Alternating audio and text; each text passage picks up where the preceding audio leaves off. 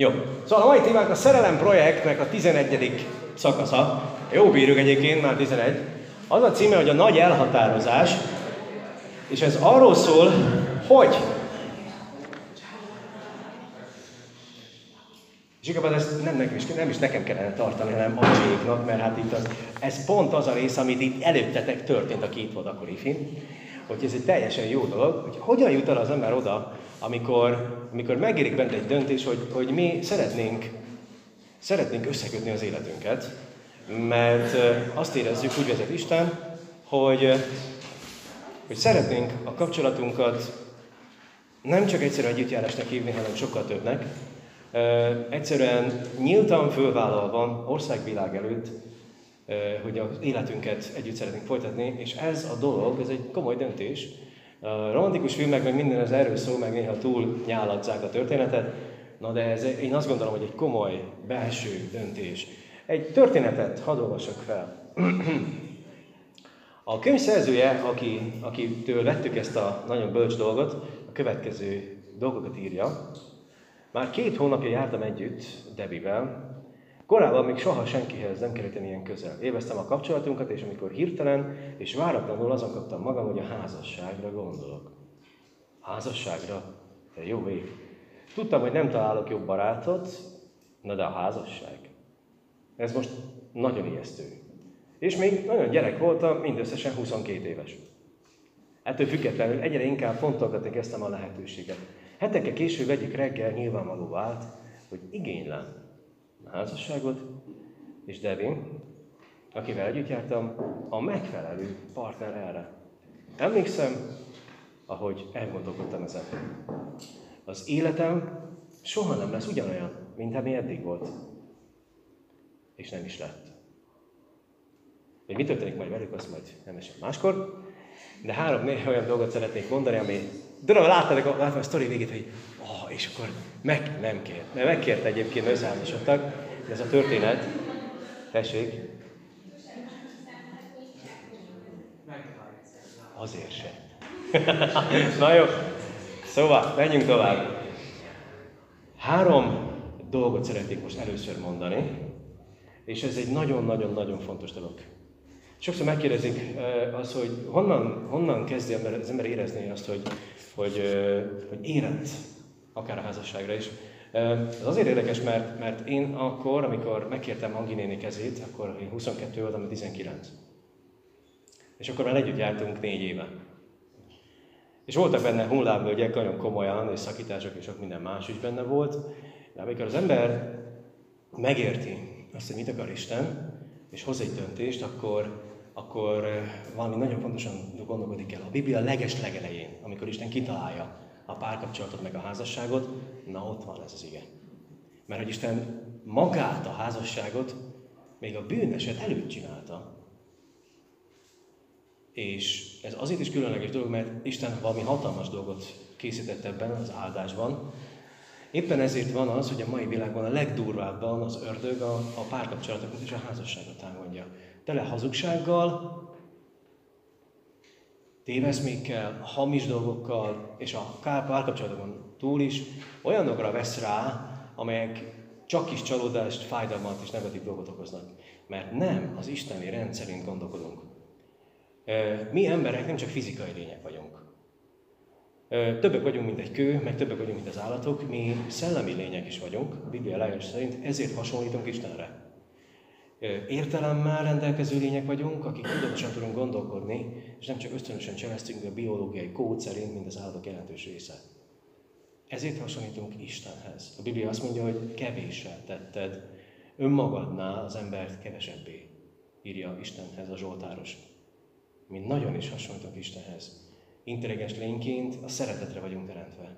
De Isten ehhez adott lelki, szellemi törvényeket, szabályokat, amelyek segítenek az emberi élet. A bűn ezeket rontotta meg. És a megromlottság miatt az agyunkban tele van téves hazugságokkal, amelyeket a mai világ, amit a sátán és nagyon sok minden, a hamis önbecsülés, meg minden, vagy az eltorzultság, az, az ide vezet. És aztán nem értjük az egészet, és mindig rosszul csináljuk, amíg nem jutunk el Jézusig aki megszabadított ebből az átokból. És Jézuson keresztül eljutunk a legelső igéhez, ami a kapcsolatokról szól. Hogy miről szól, ha nézzük meg. Az ige így van, azért a férfi elhagyja apját és anyját, ragaszkodik a feleségéhez, és lesznek egy testé. Ne, ne, a, ne a végén ragadj le rögtön, jó? Tehát egy kicsit még várjál. Oda is eljutunk mindjárt az egy testig, de előtte még van néhány fontos dolog. Mert általában legtöbb, hogy oh, tényleg ott van benne, hát persze benne van, de előtte vannak nagyon fontos dolgok, amit a Biblia mond. Ezt a hármat fogjuk most megnézni. Három rész, ami ehhez kapcsolódik. Az első úgy szól, hogy hagyd el. A férfiről azt mondja a Biblia, és érdekes mondom, a férfiről beszél. A férfiaknak nehezebb. Elhagyni a családot. A lányoknak se egyszerűbb, de különösen a Biblia itt azért emeli ki a férfit, mert egy új család létrehozásánál a férfinak fontos szerepe van. Azt mondja, elhagyja apját és anyját. Mit jelent ez? Mielőtt egy házasságra megfelelően, egy házasság megfelelően funkcionálhatna, működne, a férfinak és a nőnek el kell hagyni az apját és az anyját. Ez egy nagyon nehéz folyamat, a levállás folyamata. Először is, az első, mit jelent elhagyni? Elhagyod a szülői hatalmat, a következőt jelenti, eddig alárendes szerepet töltöttél be, tetszik, nem tetszik, volt egy család, aki szülők, nevelőszülők megmondták, hogy mit tehetsz és mit nem. Egy, az érettség egyik fontos kritériuma, amikor, amikor kiérdemeled a bizalmat. A bizalmat pedig csak úgy lehet kiérdemelni, hogyha megbízhatóvá válsz, ha felelősséget válasz. Vannak emberek, akik mindent szeretnének most. Kocsit, lakást, házat, nőt, csak felelősséget nem. Pedig a felelősséggel kezdődik minden. Az pedig azt jelenti, hogy felelős vagyok a saját életemért, és egy másikért is már felelős tudnék lenni. Az első, ehhez kapcsolódik, amikor elhagyod a szülői hatalmat, akkor egy új közösség jön létre, és ebben a közösségben Krisztus lesz az új család feje, és a férj pedig a háznak a feje. A ház vezetés, a ház nép kifejezés a bibliai alapján az oikosz, jobbúr megvan? Az oikosz kifejezés az a ház, az a bibliai szó. A görög szövegben az oikosz az a ház népet jelent, nagy családot jelent. Annak a feje a férfi, akinek a feje Krisztus. Aki által megbízhatóbbá válik és követi azt, amit Isten szeretne. Úgy tudja betölteni a küldetését. A másik, ez egy nagyon nehéz tud, elhagyni a szülői anyagi támogatást. Ami azt jelenti, ne küzd házasságot addig, amíg nem tudsz magadról gondoskodni. Ez egy kemény mondat.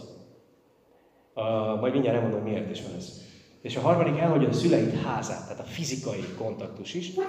Ha képes vagy elhagyni a szüleidet, tehát tudsz önállóan is élni, akár egy albélet vagy kollégiumban, akkor megtetted az első gyakorló lépést a házasság előkészítésére. És a kollégium ebben nagyon sokat jelent például megtanít élni.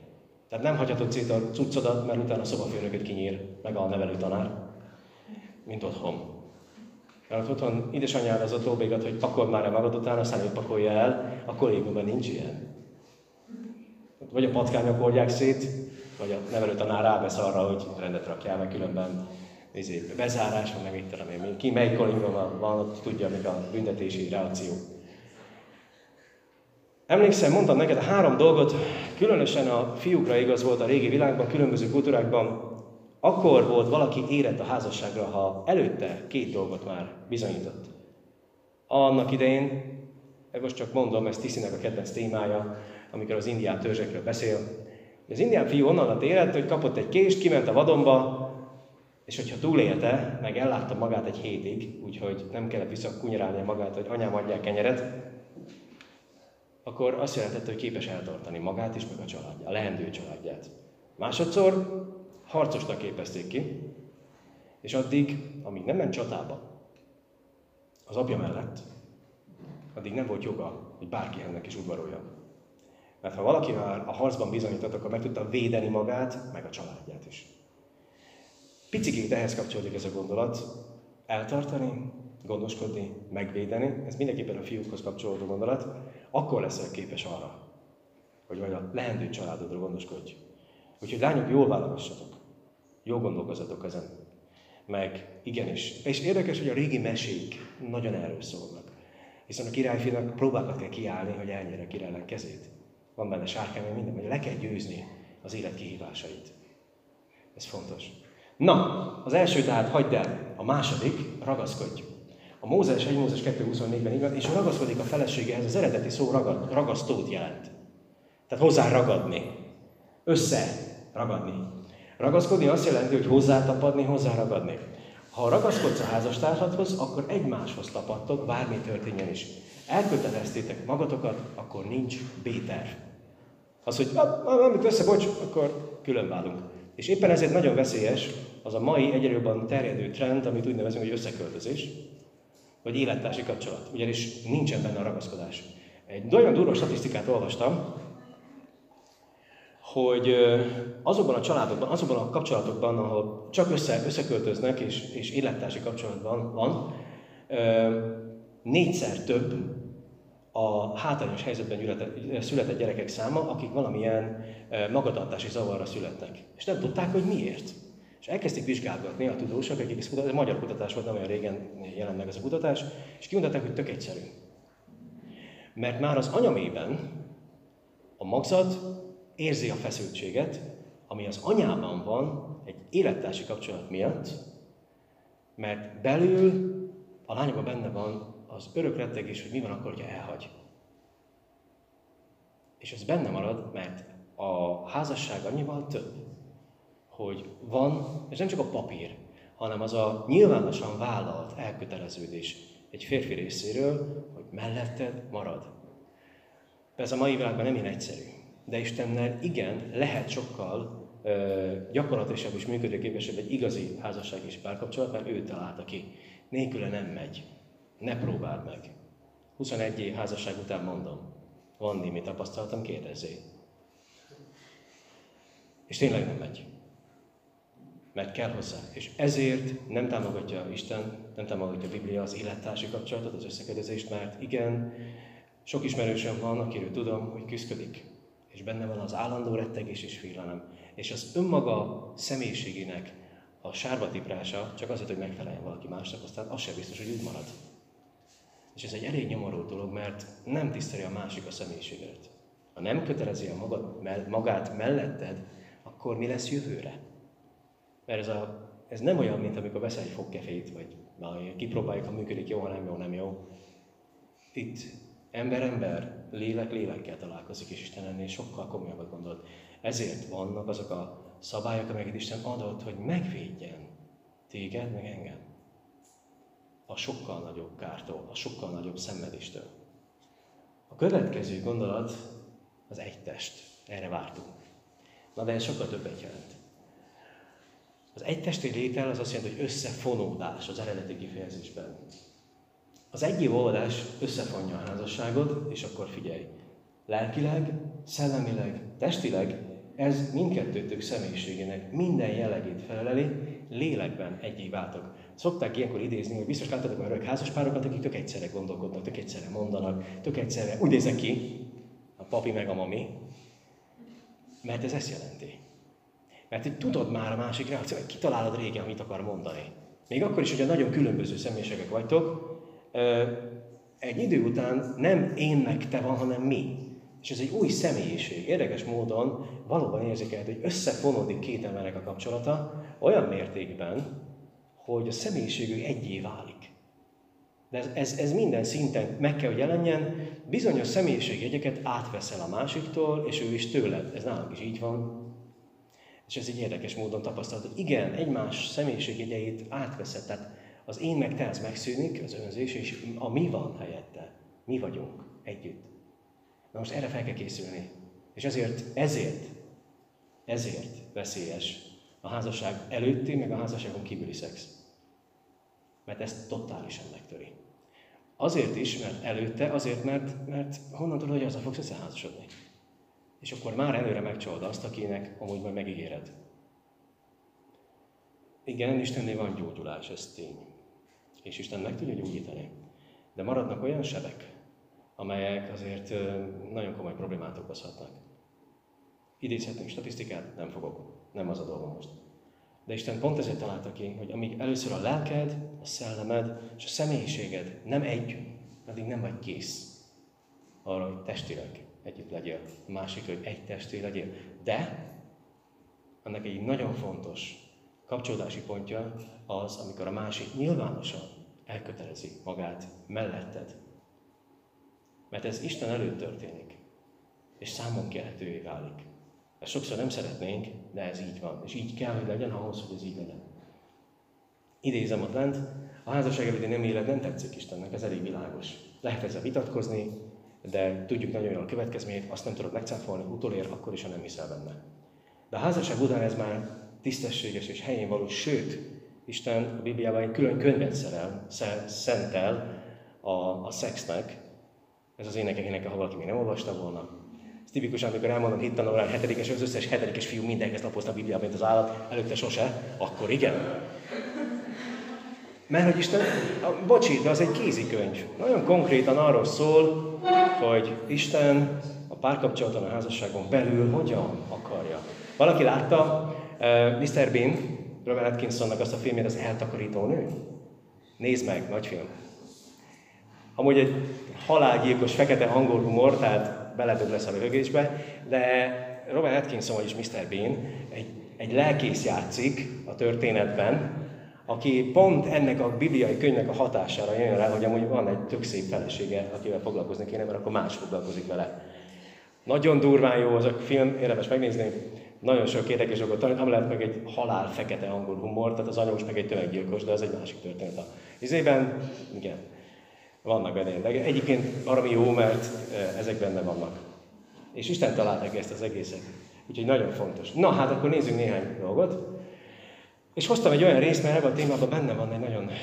És mi van akkor, hogyha ha nem érzel kimondottan készítés arra, hogy házasságot kös? És a Bibliában van ilyen. Lea néni, ja, igen, köszönjük. Vannak ilyenek, igen. És ez nem rossz. Mert mondjuk, ha én belegondolok, a világ egyik legismertebb kereszténye az Kalkuttai Teréz, aki Teréz anyának ismerünk, aki 16 évesen lett szerzetes nő, és a legnagyobb hatást gyakorolta a mai világra a kereszténységben. Nagyon sok embert megkérdeznek, hogy szerintük ki az egyik legpéldául keresztény, akkor őt mondják. Több millió emberre volt hatással, és ő nem ment férhez. És teljesen boldog volt, és teljesen teljes életet élt. Nem mindenkinek Isten, nem mindenkinek adja ezt az, hogy neked mindenképpen házasságban kell élni. A Bibliában, amikor azt mondja Isten, hogy nem jó az embernek egyedül lenni, az nem mindig a házasságra vonatkozik. Nagyon sokszor szeretjük ezt hangsúlyozni, de nem úgy van. Pálapostól ír erről, ő sem ment, ő sem ősült meg. Azt tartom tehát jónak a küszöbön álló megpróbáltatások miatt, mondja ő, hogy jó az embernek úgy maradni, amint van. Feleségez vagy kötve, ne keres vállást. Feleség nélkül vagy, ne keres feleséget. Hogy miért? Mert hogy ez is egy dolog, egy alternatíva, de ezt meg kéne érteni talán jól. Mert ez is teljesen normális az a kényszeres, hogy mindig, mindenképpen együtt kell, hogy járjak valakivel, mert hogy ebben a korban már együtt szoktak járni, haladni ilyen éneket, a falnak megyek. Ki mondta ezt neked, hogy ilyenkor mindig együtt kell járni valakivel? Nem vagy kicsit paranoiás? És nem az, hogy a saját belső félelmeidnek kéne valami pótszer, hogy valaki pótolja? Mert hogy akkor rossz helyen jársz. Na nézzük meg miért. Mert hogyha nem, nincsen házasság és nincsen párkapcsolat, a Bibliában egyszerű, világosan beszél Pálapostól ennek az áldásáról is, meg hogy kinőbb a gondoktól. Ne neked. Ha megnősülsz, nem védkezel, de ha, és ha férhez megy, a hajadon nem védkezik. Az ilyeneknek azonban gyötrelmük lesz a testben, pedig szeretnélek ettől megkímélni benneteket, írja Pálapostól. Az 1 Korintus 7.28-ban. Nagyon érdekes. Egy, egy emberre törődni könnyebb, ez vagy magad, mint egy egész családdal. Amikor házasságot kötsz, minden elhatározottságnál számításba kell venni a partnered, a gyerekeitek és sok esetben a házastárs szüleit is. Ez benne van. És ez is teljesen logikus. Aztán van egy második gondolat, és erre, hangsúly, erre fekteti a hangsúlyt Pálapostól. Hogyha egyedül maradsz, akkor szabadabb vagy a szolgálatra. A hátra lévő idő rövidre szabott, mondja Pálapostól. E világ ábrázata elmúlik. Ez a világ el fog múlni. Ez a világ nagyon gyorsan változik, ez a világ elég ijesztő. Az egyedül élő embereknek sokkal több idejük jut Isten szolgálatára. Pál felhívja a figyelmet, hogy az Úr hamarosan eljön, így van, és egyre kevesebb lehetőség lesz arra, hogy embereket nyerjünk meg Krisztus szeretetének. És ezért mondtam az előbb Kalkuttai Terészt, a Teréz anyát. Mert ő úgy tudott igazából teljes életet élni, hogy nem ment férhez, hanem apácaként a világ hatalmas tömegeire, különösen a szegényekre, akikkel nem nagyon foglalkoztak eddig, több millió ilyen, több millió embert élt el az árvaház hálózatán keresztül a világon. Hihetetlen munkát végzett. De nem menjünk el nagyon messze, Erdélyben Böjte Csaba atya, aki szintén szerzetesként, mivel nem a család köti le, hanem a családjai szerteszét Erdélyben, mi is voltunk ilyen gyerekotthonban, szerteszét itt Magyarországon is nagyon sok felé, rengeteg embernek szolgál. Ha házas társa lenne, nem ilyen egyszerűen lenne a történet. Ez is benne van, és valakit Isten erre hív. És a harmadik, az, hogy megszabadulva tud élni a család miatti aggodalmaktól. Azt mondja Pálapostól az 1 Korintus 7.32-33-ban, azt szeretném, hogy gond ne terheljen titeket. Aki nőtlen, az az Úr dolgaival törődik, ahogyan, hogyan legyen tetszésére az Úrnak. Aki viszont megházasodott, az a világi dolgokat törődik, hogyan legyen tetszésére a feleségének. És ez benne van. Egyszer a híres evangélistának, Billy Grahamnek a feleségét kérdezték meg. Ugye Billy Graham az volt, aki, aki mint utazó evangélista, lelkipásztor nagyon sok stadionban, Budapesten is, az arénában és tévén keresztül műholdas több millió embernek hirdette Jézust, meg a szabadulás útját. És egyszer egy ilyen riport műsorban megkérdezték a feleségét, Ruth Grahamet, hogy nem fordult, hogy a rengeteget volt távol a férje, mert ő meg Amerikában volt a családi házukban, meg nevelt a gyerekeket. És akkor megkérdezték tőle, hogy nem gondolt arra, hogy valamikor megcsalja a férjét? Hát azt mondta az asszony, hogy hát arra nem. De arra, hogy megöljem, azt igen, arra igen. Ez van. E, amellett tudjuk azt, hogy példás házasságot éltek, de igen, sokkal nehezebb volt ez az egész. E, és a fiúk, aki most szintén e, ugyanezt a munkát végzi, mint az apja, hiszen Billy Graham már 90x éves, mindjárt 100, és a volt Szovjetunióban meg minden helyen is bátran elment és hirdette Ízust, még akkor is, amikor furán néztek a kommunista vezetők, őt nem érdekelte túlságosan. A fiam most ezt csinálja, tehát jó példa volt az apja neki. De ebben a helyzetben, amikor így van az ember, akkor fordít házas, a házastárs, a gyerekek fizikai, érzelmi, lelki igényeire gondot kell fordítani ebben a helyzetben, amely egy összetettebb feladat. És a végéhez kapcsolódóan így, ehhez a gondolatkörhöz, hogy az egyedülállóság sem bűn, sőt nem negatív, hanem a Biblia ezt is pozitívumnak emeli ki. Szeretném ugyanis, ha minden ember úgy volna, mint én magam is, viszont mindenkinek saját kegyelmi ajándéka van Istentől, kinek így, kinek amúgy. Pálapostól nem lehetett volna azzá, ha nem egyedülálló. Neki ez volt az elhívása. Péternek azonban nem. Péter apostol a feleségét is vitte magával. Olvassuk a Bibliában. Volt neki felesége. A katolikusok tagadják, de a Bibliában benne van világosan. Pál, Pálnak nem volt felesége, Péter apostolnak volt, ő azzal a feleségével együtt ment a misszió útjára. A társtalanság ugyanakkor ajándék, ez nagyon jó az a mondat, ugyanakkor ajándék Istentől, mint a házasság. A házasság csodálatos, de ilyen a társtalanság is. Tehát nem negatív, és ezt osztassuk most ezt a homályt el, mert, mert nagyon kéne hanem igenis Istentől megáldott ilyen. Volt egy munkatársam, annak idején, mikor misszionárius voltam, és ő egyedülálló volt férfiként, és úgy tudott nagyon sok embernek szolgálni, mert, mert meg tudta érteni az egyedülállóknak a problémáját is, és tudott időt szakítani rájuk, és rengeteg olyan dolog nem kötötte le, mint másokat.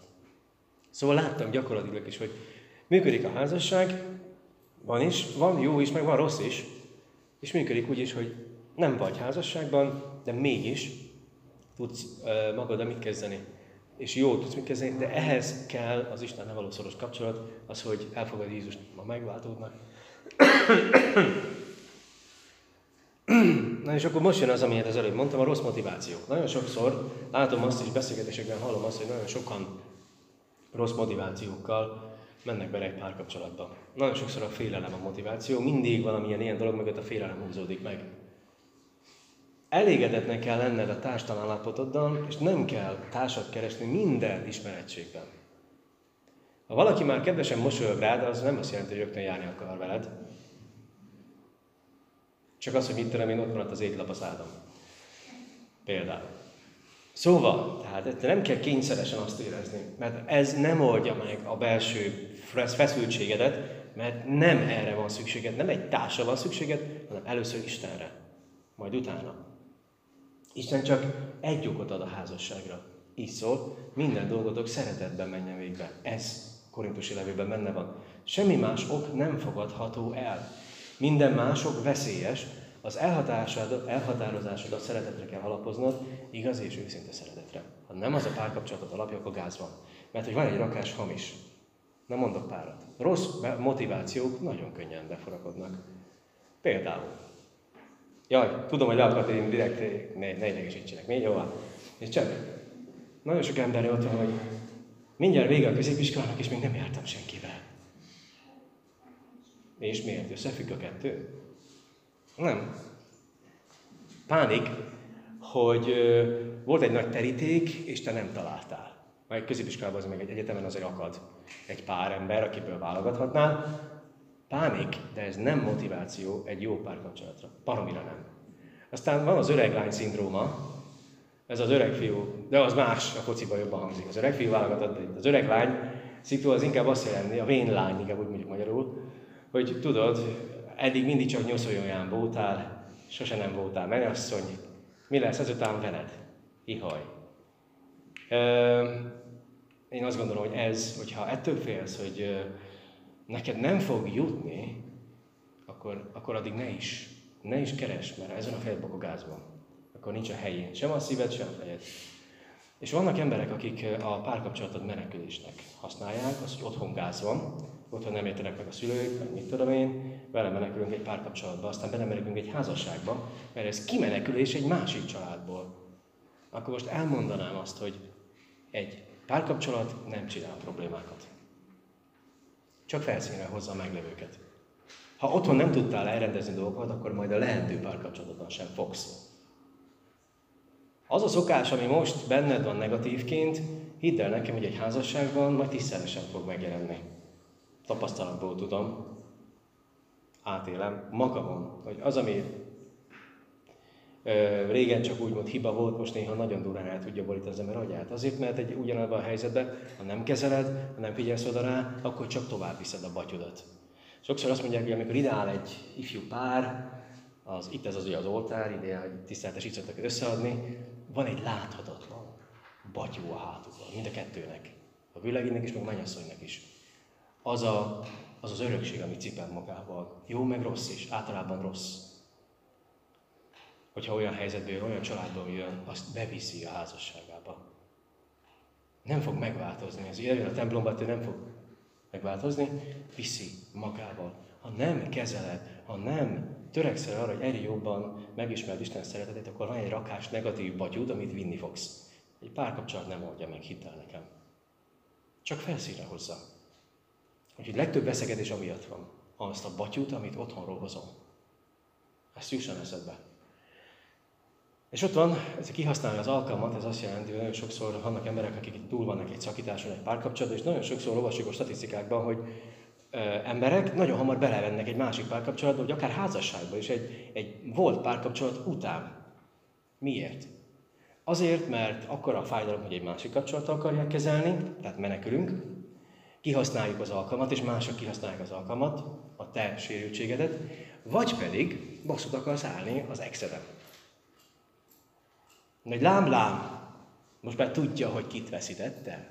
Szoktál olvasni a Facebookon, meg a, a Tumblr, meg a stb. ilyeneket. Olvasol ilyet, ne izgulj. Oly vé, simán. Aztán ott van az unszolás, tudod, amikor otthon kérdezik, hogy nincs még kisjány. Nagyanyád megkérdezi, hogy nincs még kisjány. Fiú, nincsen még fiú. Nem merik, az, mert azért az apát keres a puskedik.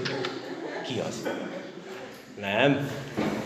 De benne van az unszolás, meg az is benne, amikor a koli szobában beszélgetek este, hogy, hogy neki is van, neki is van, neki is van, neki, neked meg nincs. Ó, te szegény! Biztos baj van veled, meleg vagy. Ez is unszolás, de ez rossz motiváció. Nem az Isten motivációja. ez nem azért arról szól, hogy, hogy igazából érzed azt, hogy megérettél arra, hogy igazi kapcsolatod legyen, és erről beszélgettünk az elmúlt tíz alkalommal, hanem arról, hogy van egy kényszeres nyomás.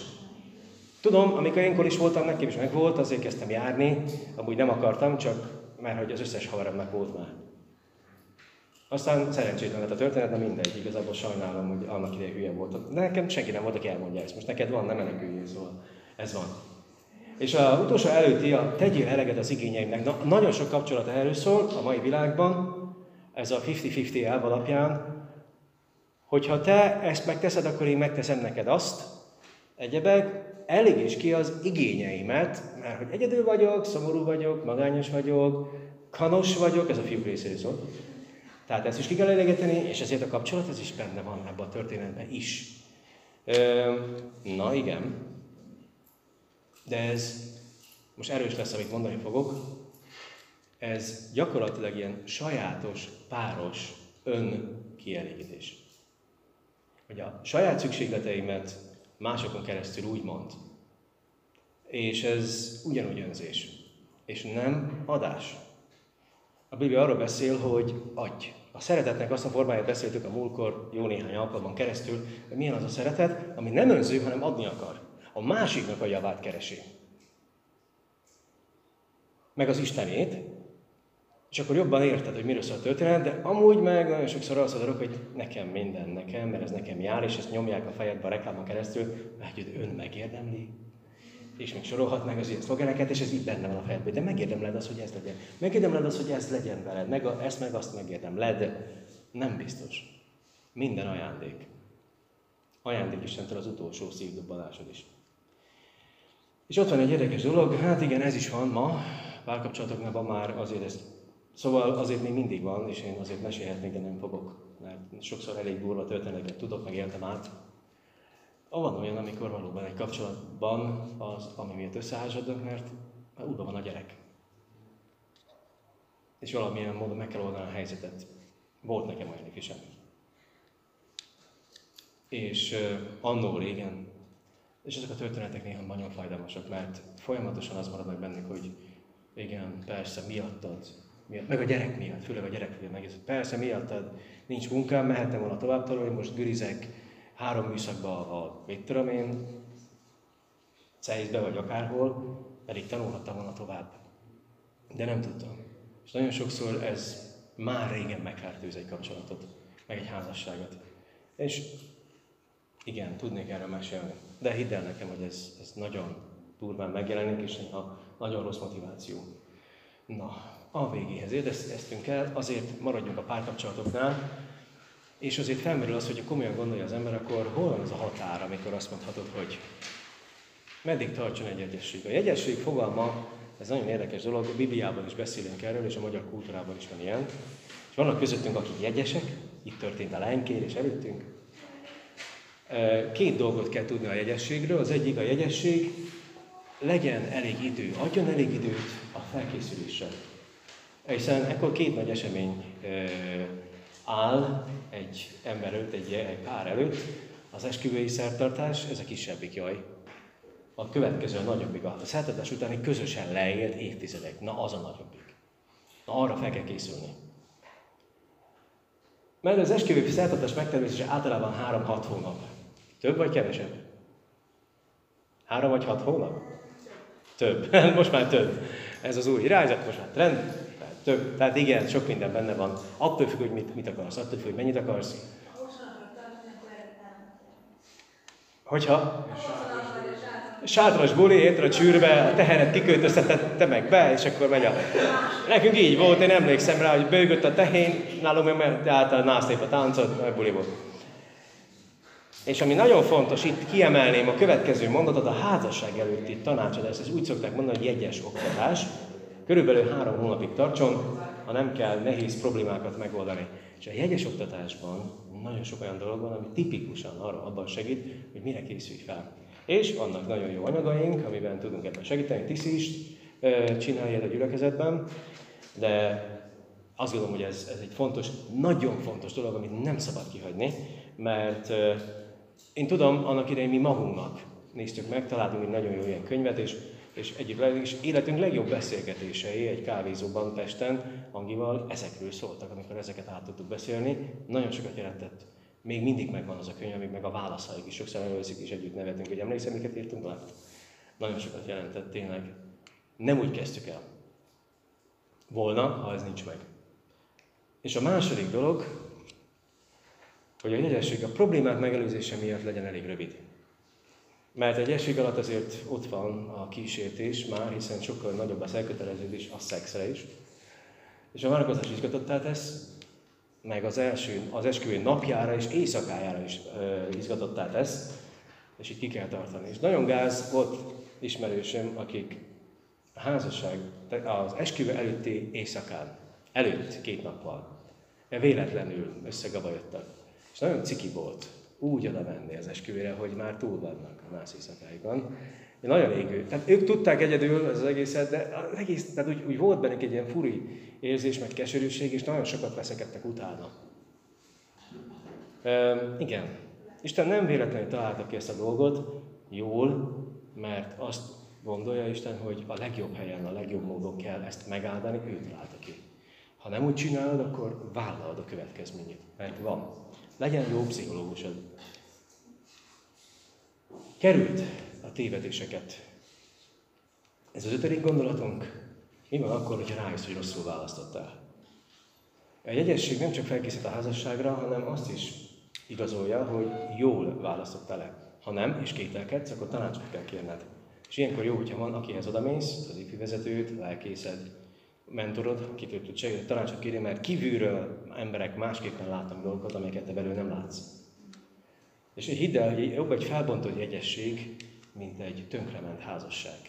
A házasság sebeket szakít, a jegyesség kevésbé. Mert nem olyan szintű még az elköteleződés. egy nagyon jó és nagyon fontos, hogy jól gondold át. És adj időt magadnak. És a hétre az utolsó idő. A házasság vagy társtalanság, bármelyik út nagyszerű Isten szerint, elégedettséget tanulni a társtalanságban időt ad arra, hogy másokkal törődj, és ugyanakkor véd, megvéd a rossz motivációktól. Ezért mondjuk azt, hogy nem kell elkapkodni. Az, hogy kilencedikes vagy, és rögtön már együtt jársz valakivel, ez, ez, ez, ez sokszor azt hiszem, hogy a rossz motivációk közé tartozik. Nagyon egyszerű, amíg nyolcadikos vagy, addig nincs egy normális pasi, érted, az osztályodban, mert nem biztos, hogy van. Bekerülsz középiskolába, és akkor te vagy a friss hús. Most ezt a lányoknak mondom. És innentől kezdve hirtelen úgy megmás, megváltozik a világ, és természetesen én is voltam negyedikes, mindig stiroltuk az elsősöket.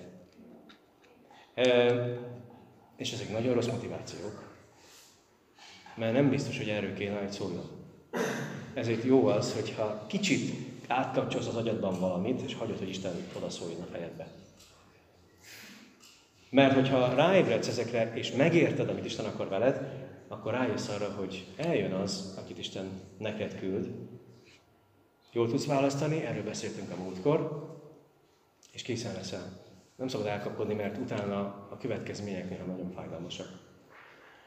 És hogyha benne vagy, akkor imádkozz, nagyon sokat imádkozz, hogy megértsd Isten akaratát, és együtt értsétek meg Isten akaratát. Mert hogyha mind a kettőtöket a Szentlélek vezet, akkor jó úton haladtok. Ha nem, akkor baj van.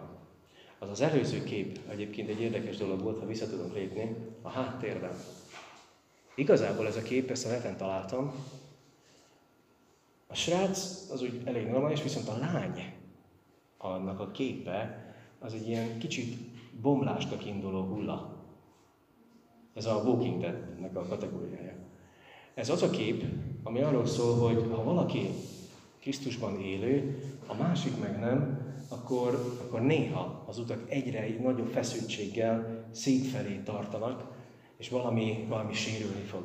E, nagyon durva ez a kép egyébként, csak hallányítottam, hogy lehessen látni a szöveget, de nagyon elgondolkoztató az, hogy a másik még lehet, hogy lelkileg halott. Lehet, hogy még rossz irányba tart. És hogyha ez a kapcsolat, amiben benne vagy, nem segíti, akkor ki vagy téve olyan veszélyeknek, amelyekben még bele se gondoltál. Úgyhogy ezért nagyon fontos az, hogy jól dönts és jól válasz, ahogy az előbb is néztük ezt a dolgot. De a legfontosabb választásod, hogy az életedben meghozza a legelső döntés. Azt mondtam nektek a múltkor, hogy a második legfontosabb döntés, hogy ki. De az első az, hogy ki neked Isten. Ez az első. Mit kezdesz a Teremtővel, meg mit kezdesz a fiával, Jézussal, aki azért küldött Isten, hogy meghalljon értünk, és hogy megváltson bennünket. Ez az első kérdés. Ha ez nincs meg, akkor baj van. Akkor még rossz irányba haladsz, és Isten arra hív, hogy akár a mai este is nyugodtan válaszd őt, és döntsd el. Lényeges kérdés, mert élet vagy halál, örök élet vagy örök halál szól erről, és nem tudod, meddig élsz. Nem tudod, hogy van az utolsó szívdobbalásod. De addig el kell döntened, amíg élsz, hogy mit válaszol Isten hívására. Akkor most imádkozunk, elcsendesedünk. Ezért tudunk imádkozni. Azt kérem, hogy magadba is gondolkozz egy kicsit ezeken a kérdéseken el. Adok egy pár percet magadba imádkozni, és én befejezem majd.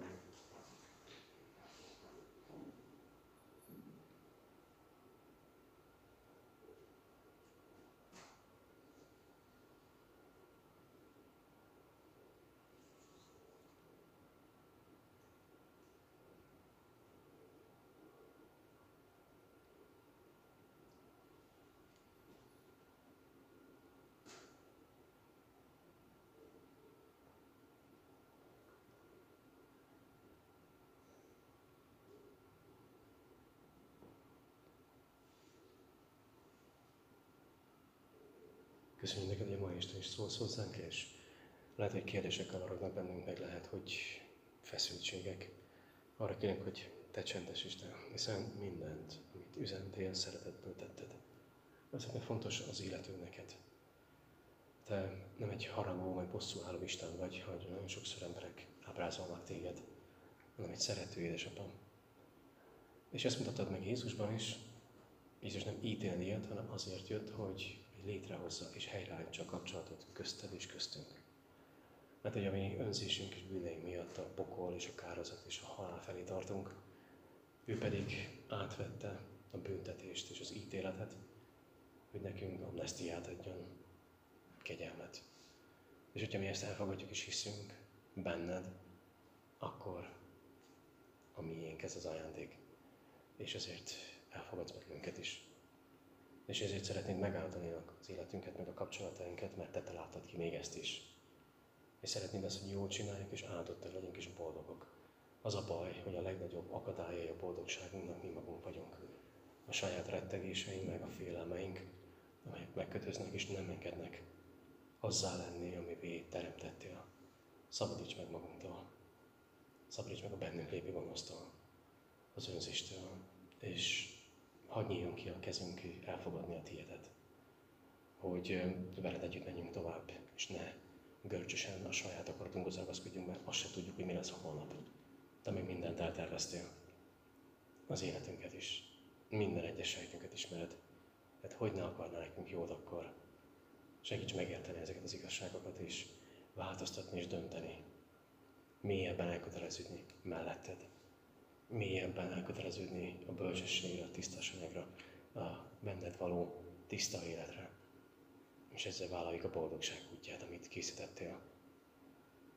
Imádkozunk most minden párkapcsolatért, Uram, itt az ifiben és környékünkön, hogy minden egyes párkapcsolatot te meg. És kinek-kinek a vezetését kérünk, hogy kinek-kinek a gondolataiban, amire szüksége van, azt add meg neki. Értesd meg, tedd világossá a fejekben, hogy értsük meg, kik vagyunk benned, és kiké lehetünk még jobban benned. Jézusért kérünk. Amen. Na, akkor lassan elkezdenénk. Először egy kis történettel kezdem, hogy ráhangolódjunk. Jó? Amikor az első csengetést meghallottam a telefonomban, elkezdtem félni. Emlékezik vissza egyik barátunk. Először azt mondtam, hogy szeretnék beszélni velük valamiről. Aztán jött a kérdés, Mégis miről? Ekkor nagyot nyeltem, aztán kimondtam. Ezután elkezdtem szervezkedni. Beszéltem az egyik barátnőjével, nem ért rá. Beszéltem sok barátnőjével, és igen, egy ráért.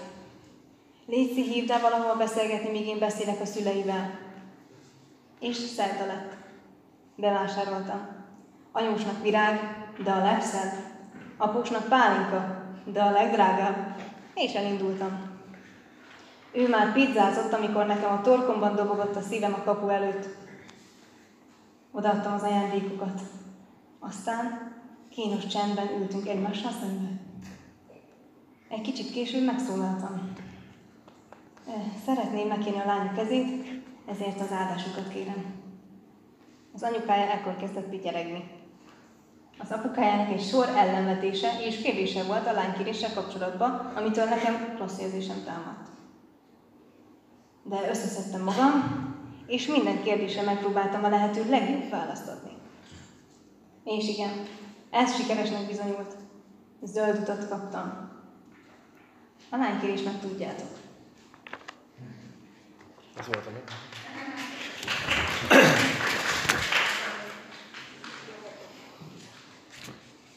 Na tehát ezzel az igével kezdenénk a mai estét. Ezért a férfi elhagyja apját és anyját, ragaszkodik feleségéhez, és lesznek egy testi. 1 Mózes 2.24. Hát a lányok szerintem nem akarják azt hallani, hogy már egy hete csak a mamára gondolok. Mindig meg megáll.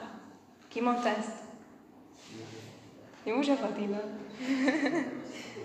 Szerintem nem akarunk. Nagyon kell vigyázni, hogy milyen férfit választunk, de hogy miért is kell elszakadni a szülőtől. Hát ez egy nagyon jó kérdés. Van egy nagyon hasonlat, amit ott alul látok is, hogy mert evezni csak úgy lehet, ha eloldjuk a csónakot a parttól. Tehát addig közös életet külön nem nagyon lehet kezdeni, míg a anyuci szoknyáját fogjuk. Ja, igen, hogy járunk. És van egy nagyon jó igénk.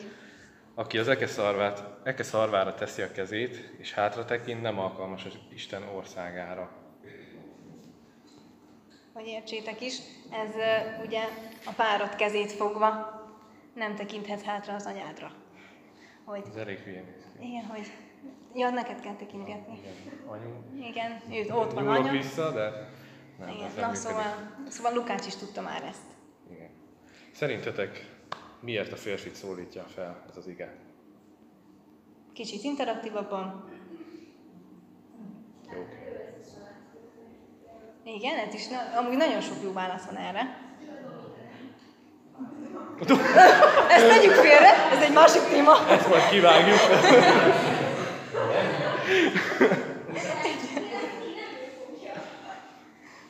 Erre amúgy egy marha egyszerű válasz van, mert például Rebeka költözik Izsákhoz, és nem fordítva. Tehát a lány költözik a férfihez, és nem fordítva. Persze manapság ez már kicsit változik, de azért maradjunk a hagyományoknál.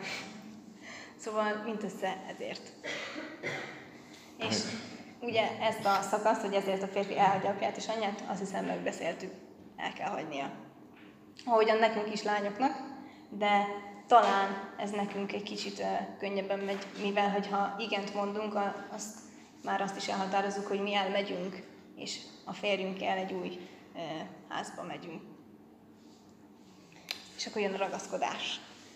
Igen, tehát a páromhoz azért ragaszkodom, mert Isten ajándéka ő.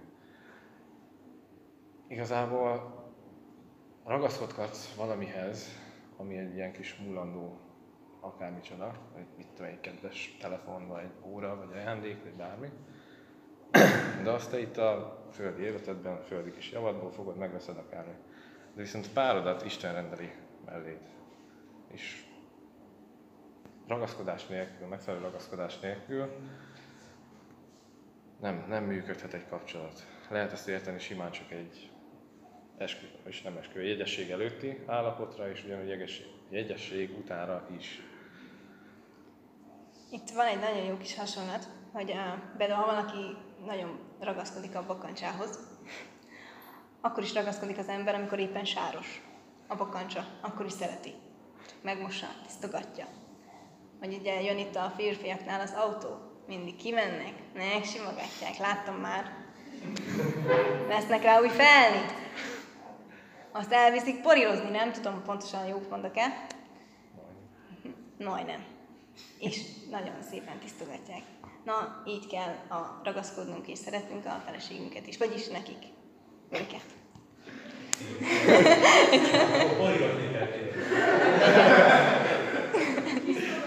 Igen, de hogy sáros legyek. Van egy nagyon jó dolog, itt egy ragaszkodás, mivel egyenlő végleges, nyilvános és törvényes elkötelezettség egymás mellett. Ugye manapság nagyon szeretik az élettársi kapcsolatokat, hát ebből pont ez hiányzik. És jöhet a kérdés, hogy miért azon a papíron múlik? Igen, azon. Azért, mert vállalt fel nyilvánosan és törvényesen azt, hogy te őt szereted, és véglegesen vele akarsz maradni. Vállalt fel, ha nem vállalod, akkor minek vagy vele.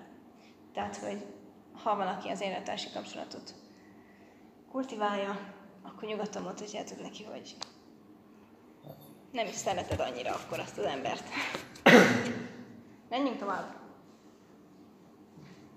A nagy kérdés után az Ótestamentum szava az eljegyzése azt jelenti, hogy felkészülni. Tehát ez az időszak, amiben például mi is vagyunk, ez a felkészülés. De ti is lesznek, lesznek majd ilyen helyzetben. Ez az eljegyzés célja. Az, hogy felkészülj a házasságra. A jegyesség során a lendő férj és feleség felkészülhet az együttes életre. Amit kiemelnék, hogy felkészülhet. Tehát vagy felkészül, vagy nem. Házasság recept. Mindenhez kell egy jó recept. Nem tudom, mi volt csillagponton, de a mákos beiglihez kell egy jó recept. Mert amúgy nehéz lenne megenni, hogyha nincs recept, és nem tudunk megcsinálni semmit. Tehát egy ugyanolyan, egy jó házassághoz is, igen, egy jó házassághoz is kell recept. Ilyen pucéron enni a májkos beiglit, majd nézzétek vissza az ige hirdetéseket.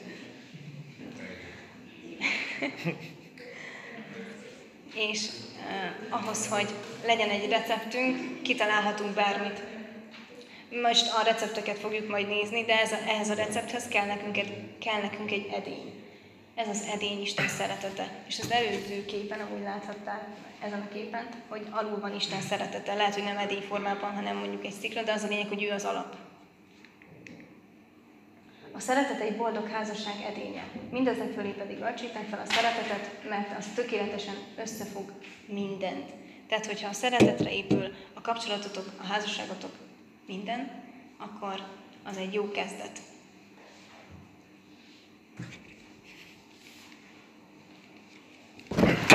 az első ilyen pont a kommunikáció. A férfi és a nő, hát sajnos nem sajnos, de más perspektívából látja a dolgokat. Egy párat meg is nézünk. A férfiak objektívan szeretik látni a dolgokat, míg a nők szubjektívek. A férfiak tényszerűek, lényegvetőek, míg a nők az érzésekre hagyatkoznak. Ez a nőknél az a női megérzés, ami sokszor jó, de sokszor nem. A ter... A ter...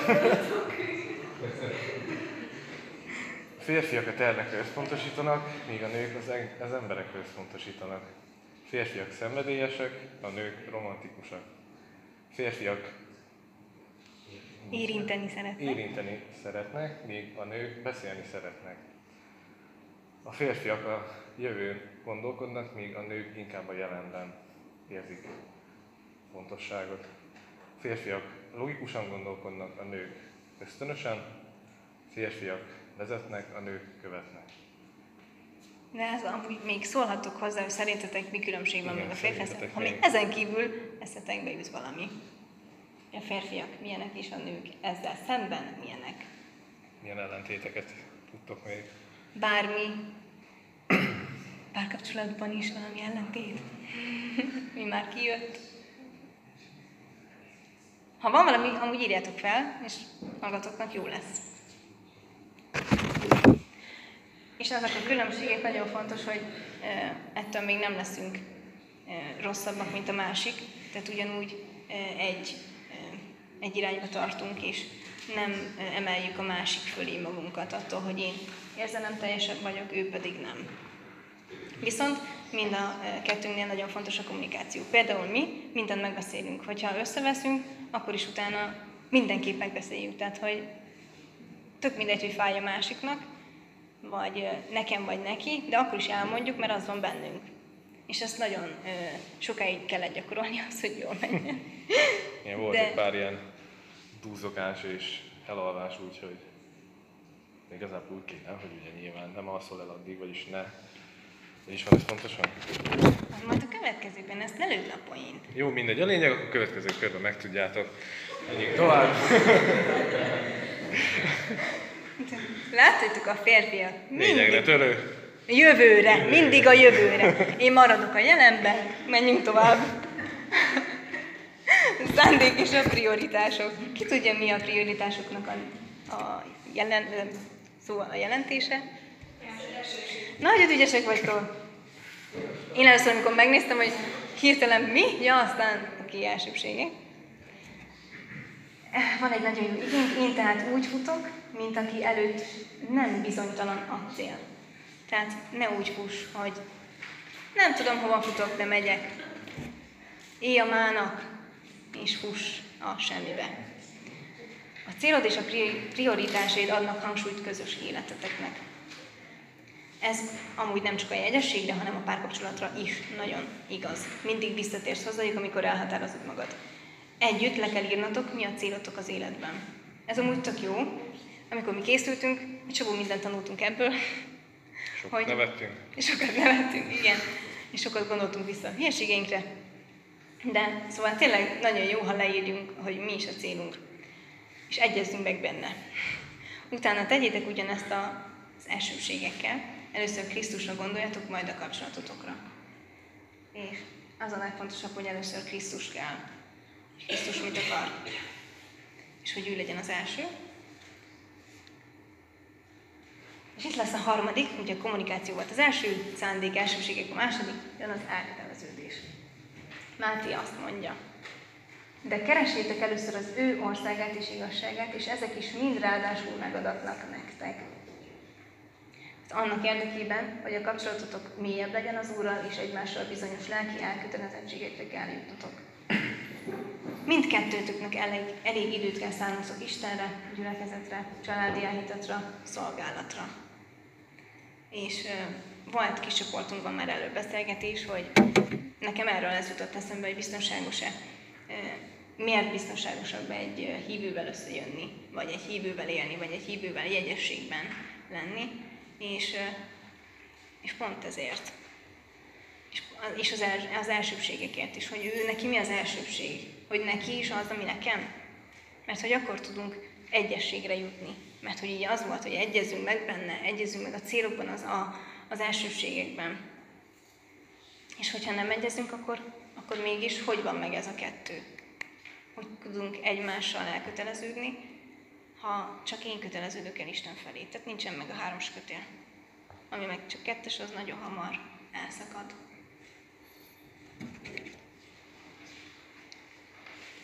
Következő az időbeosztás.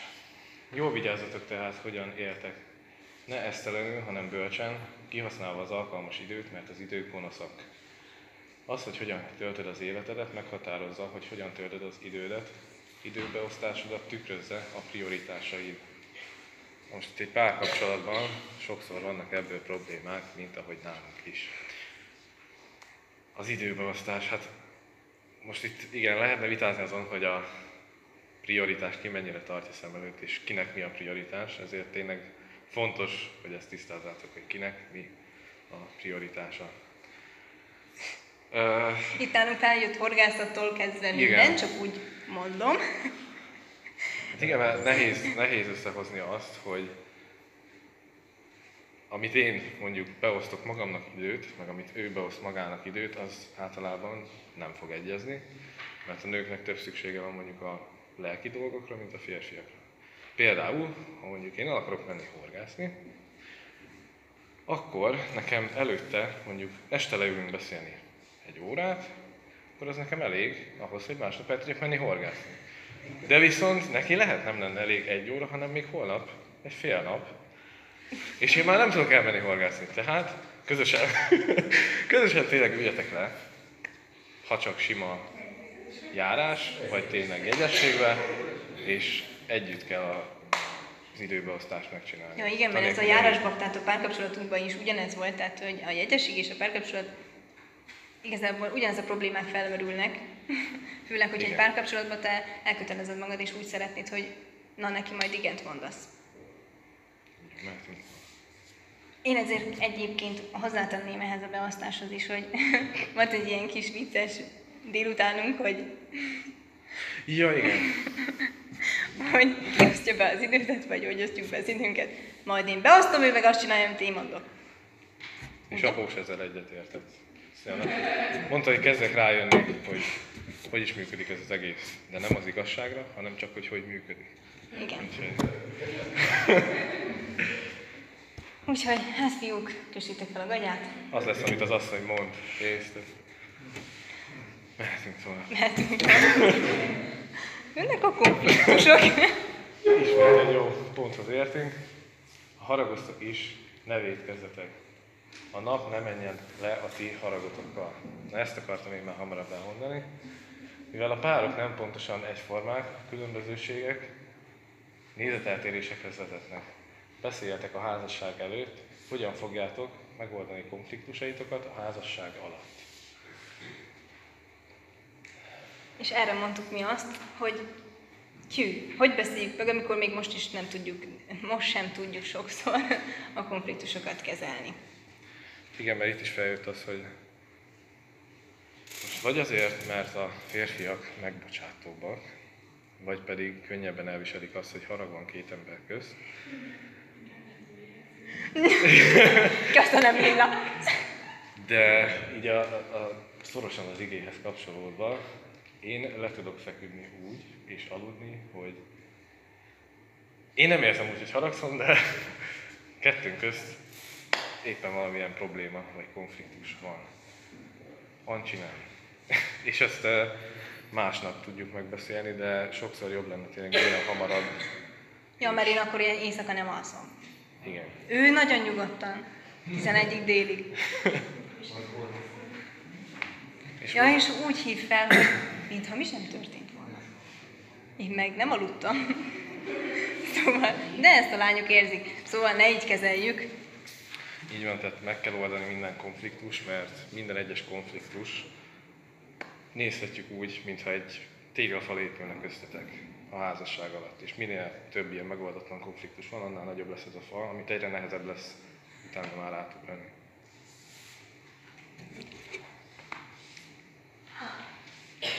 Felelősségek és kötelességek. Már csak 40 pont van, nyugi, nem sok. Tényleg nem. Felelősségek, kötelességek. A férj teljesítse kötelességét felesége iránt, hasonlóan a feleség is a férje iránt. Kicsit gyorsabban elmondtad, de Nem, mind a kettő nagyon fontos. A legtöbb ember a felelősségekről alkotott saját elképzelésében lép a házasságba. El kell majd határoznatok, hogy ki mit csinál. Ez nagyon fontos már egyébként. Volt itt is egy nagyon jó dolog, de én egy másikat is tudok, hogyha hogyha mondjuk már házasságba léptek, anélkül, hogy nem beszéltetek volna meg semmit, és akkor jön egy takarítás, vagy jön egy fűnyírás, vagy jön bármi, és egyikőtök se csinálja meg a fűnő, és már szinte így kell lépni benne, és akkor utána megkérdezik, hé, nincs lenyírva a fű. Hát azt hittem, hogy a te dolgod. Mert hogy, és akkor miért hitted azt? Azért, mert nálunk apa nyírta, vagy nálunk anya nyírta. És mi egyébként elgondolkoztunk ezen, hogy nálunk volt-e ilyen, hogy valami különbség biztos, hogy volt, de még nem jöttünk rá. És ez nagyon fontos megbeszélni, mert két különböző családból jöttök. Ő is megszok valamit, és látja, hogy az apja és az anyja mit csinál, és úgy gondolja, hogy a házasságban az a jó, és azt kell követni, és azt fogja átvinni az ő házasságába is. De te ugyanígy vagy vele. Tehát te is látsz valamit anyukától, apukától, és te is ugyanúgy szeretnéd. Mert hogy az neked tök jó volt, te abban jól éltél, neked azt tetszett, és azt szeretnéd. És akkor ilyenkor a kettő ütközik. és ezt még nagyon fontos házasság előtt tisztázni, mert házasság után azért komolyabb veszekedés is kialakulhat ebből, aminek mostanában elég sokszor vállás a vége. Úgyhogy ezt még kezdeti fázisban, jegyesség alatt meg kell beszélni. Igen, meg nem csak az ilyen gyakorlati dolgokat, hanem akár elméletit is, hogy, hogy mondjuk a, a lelkérés is, ő hogy képzeli el, és te hogy képzeled el. Mert nem mindegy, hogy lehet ő elvárja, hogy te elmenj és az édesapjától elkért őt, de valaki meg úgy gondolja, hogy, hogy ő nem szeretné, vagy ő neki ez idegen, mert náluk ez nem megszokott. De nagyon sok minden van így, vagy a karácsonyjal, vagy húsvéttel, ünnepekkel. Szóval rengeteg konfliktus helyzet, megint, amit meg kell beszélni. Anyagi ügyek. Ez még most szerintem mindenkinek sok, de ezt is nagyon fontos megbeszélni, hogyha már oda jutunk. Mert ki az közületek, aki tornyot akar építeni, és nem ül le előbb, és nem számítja ki a költséget, hogy telik-e mindenre a befejezési. Hát itt van egy ilyen kis... Jó. Tehát van egy ilyen szituáció, amit sokan elkövetnek, aminek vannak ilyen lépései, azt most el fogom nektek olvasni. A pár túl kötött házasságot. A fiú kimarad az iskolából, hogy eltartsa a családot. Fiatal kora, tapasztalatlansága és az iskolázottsága, iskolázottság hiánya az eredményeihez, kevés a fizetése. Ez megakadályozza abban, hogy elég pénzt tegyen félre az iskola folytatásához. Az anyagi szorítások ránehezednek a férjre és a feleségre is. Vitatkozni és veszekedni kezdenek.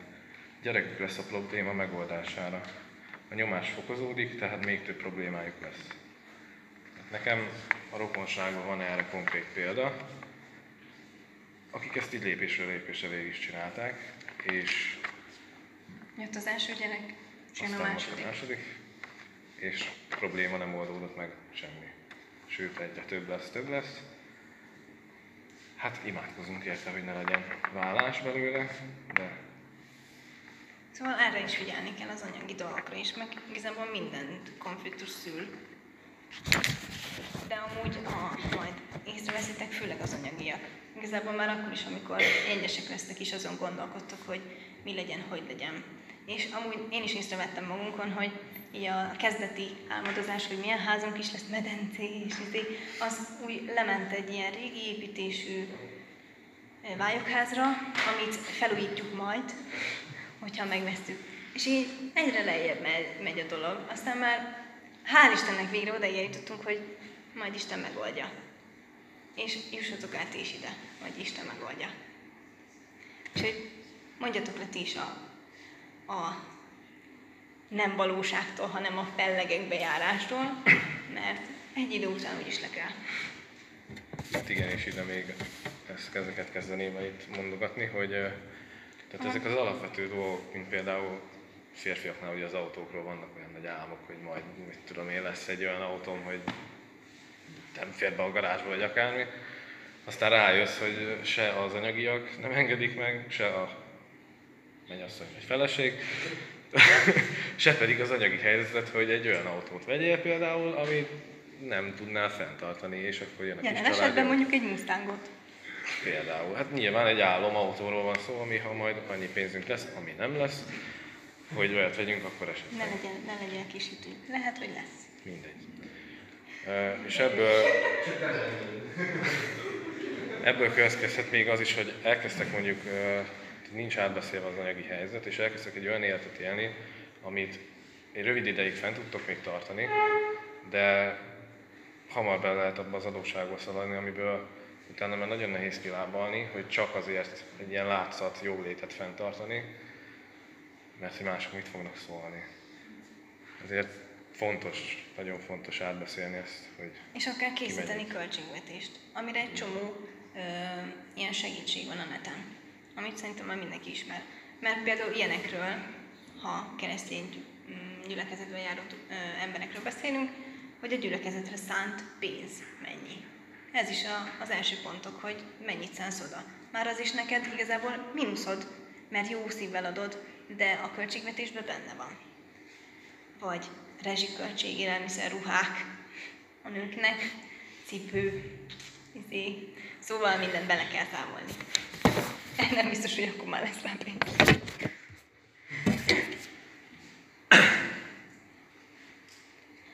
No. A házastárs szülei, tiszteld apádat és anyádat.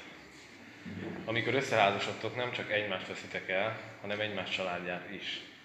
Ne feled, hogy a házastársad szülei a gyermekeid nagyszülei lesznek, tehát igyekezz velük egészséges kapcsolatot fenntartani.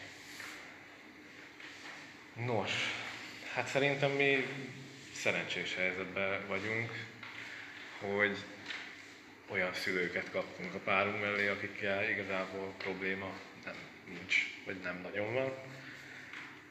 De viszont lehet olyan, hogy egy olyan házsártos, anyós, após, akárkit kapsz magad mellé, aki nem tűr meg, vagy egyszerűen úgy néz rád, mintha el akarnád venni az egyszem gyermekét. És az elején azért megvan, tehát vannak kóstolgatások, ezt majd látját, látni fogjátok ti is, én is átértem, hogy vannak kóstolgatások, hogy kóstolgatok, hogy mit tudsz, mit bírsz, mit nem tudsz, és igen, de utána, utána hát úgy valami bejössz neki, és akkor egy, most már szeretet van, meg béke. Szóval át kell esni ezen. Igen. És itt is egy ilyen egészséges egyensúlyt kell megtalálni, hogy mennyi időt töltötök el mindkét fél szüleinél. Igen. Mert ha itt egy kicsit sok, akkor a másiknak feltűnik, és hozzá miért nem jössz annyit, mert oda miért mész annyit, és hát ezt lehetne sorolni szerintem És sokáig. ez a párkapcsolatban is ugyanígy van. Tehát tök mindegy, hogy párkapcsolat, jegyesség, házasság, ez mindig így lesz. Hogy na de múlt héten ott voltatok. Most akkor ez jön, meg ott is disznót láttatok, akkor most mi jövünk. szóval ez így megy a pingpong. Szóval ezt, ezt jó megbeszélni már úgy, hogy a házasságot meg a páratokkal, mert egyébként mi a párkapcsolatban is megvolt ez, hogy valamikor azt mondtuk, hogy igen, akkor megyünk oda, de csak ő mondta mondjuk a szüleinek, vagy én mondtam az én szüleimnek, és nem beszéltem meg vele. Szóval akkor is besz- mindenről meg kell, meg kell beszélni mindent. Hát jönnek a gyerekek, ami még össze van. Bizony az úr ajándéka a gyermek az anyagi gyümölcse jutalom, amit sokan elrontanak, hogy nem Isten ajándékának tekintik a gyermeket, hanem a saját igen, de mást akartam mondani. Szóval mindegy, ezt nem mondom ki. Igen, saját tulajdonának tekintik, semmi. Saját tökösségüknek tekintik a férfiak, hogy milyen jó, ő létre tudott hozni egy lányt, egy fiút, vagy valami. És nem, ez is...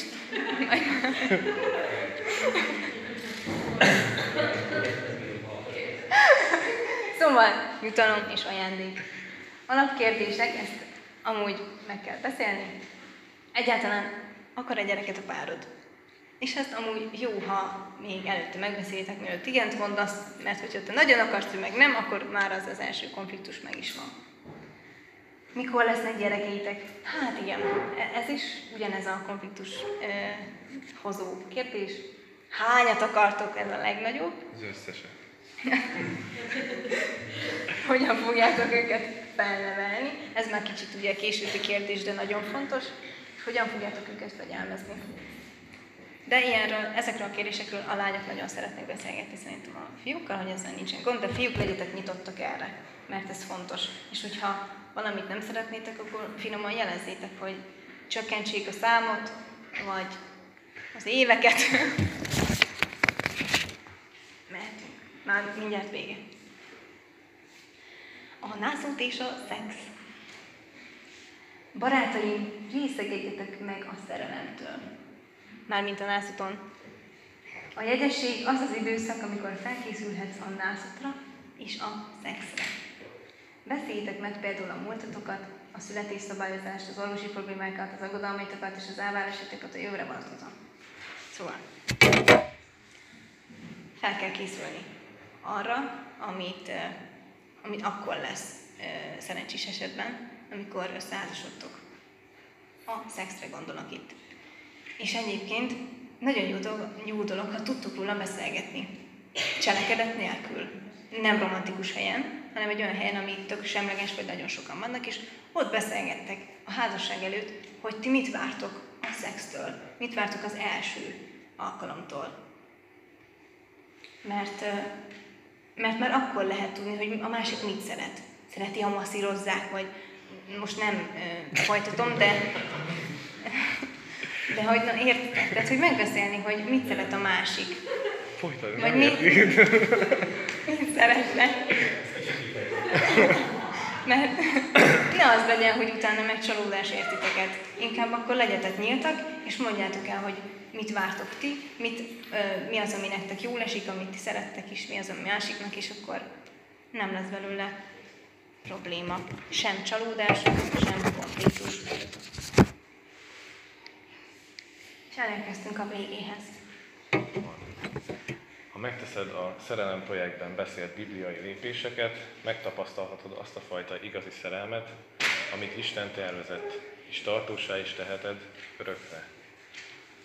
Itt most nagyon fontos, hogy uh, igaz, mi a jegyességben vagyunk, és ez a jegyességes rész volt, de viszont minden, amit mondtunk, szerintem igaz a hétköznapi párkapcsolatokra. Nagyon fontos ezt ott is ugyanúgy ezeket a lépéseket végigjátszani, szemünk előtt tartani a receptet, azokat a hozzávalókat belerakni, ami a receptben van, A jó edényben. és csak így lehet egy boldog kapcsolat. Amen. Ámen. És akkor most csendesedjünk el és imádkozzunk.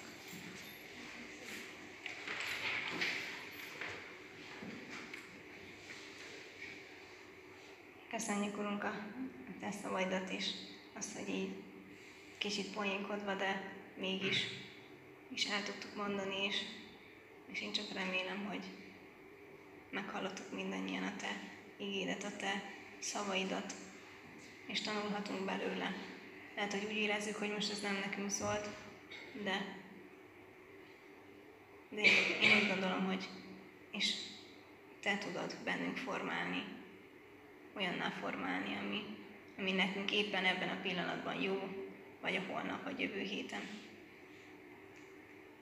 Köszönjük neked a csillagpontot, köszönjük a, a sok áldást, az ige hirdetéseket. Köszönjük, hogy feltöltődhettünk. Köszönöm neked, hogy most ennyien itt vagyunk, és, és figyelünk rád kérlek vigyázz azokra is, akik most nincsenek itt. Te segítsd őket azon az úton, amin járnak. Köszönöm neked, hogy mindig, mindig, minden pillanatban előttem vagy. Vigyázz rám, ránk. Amen.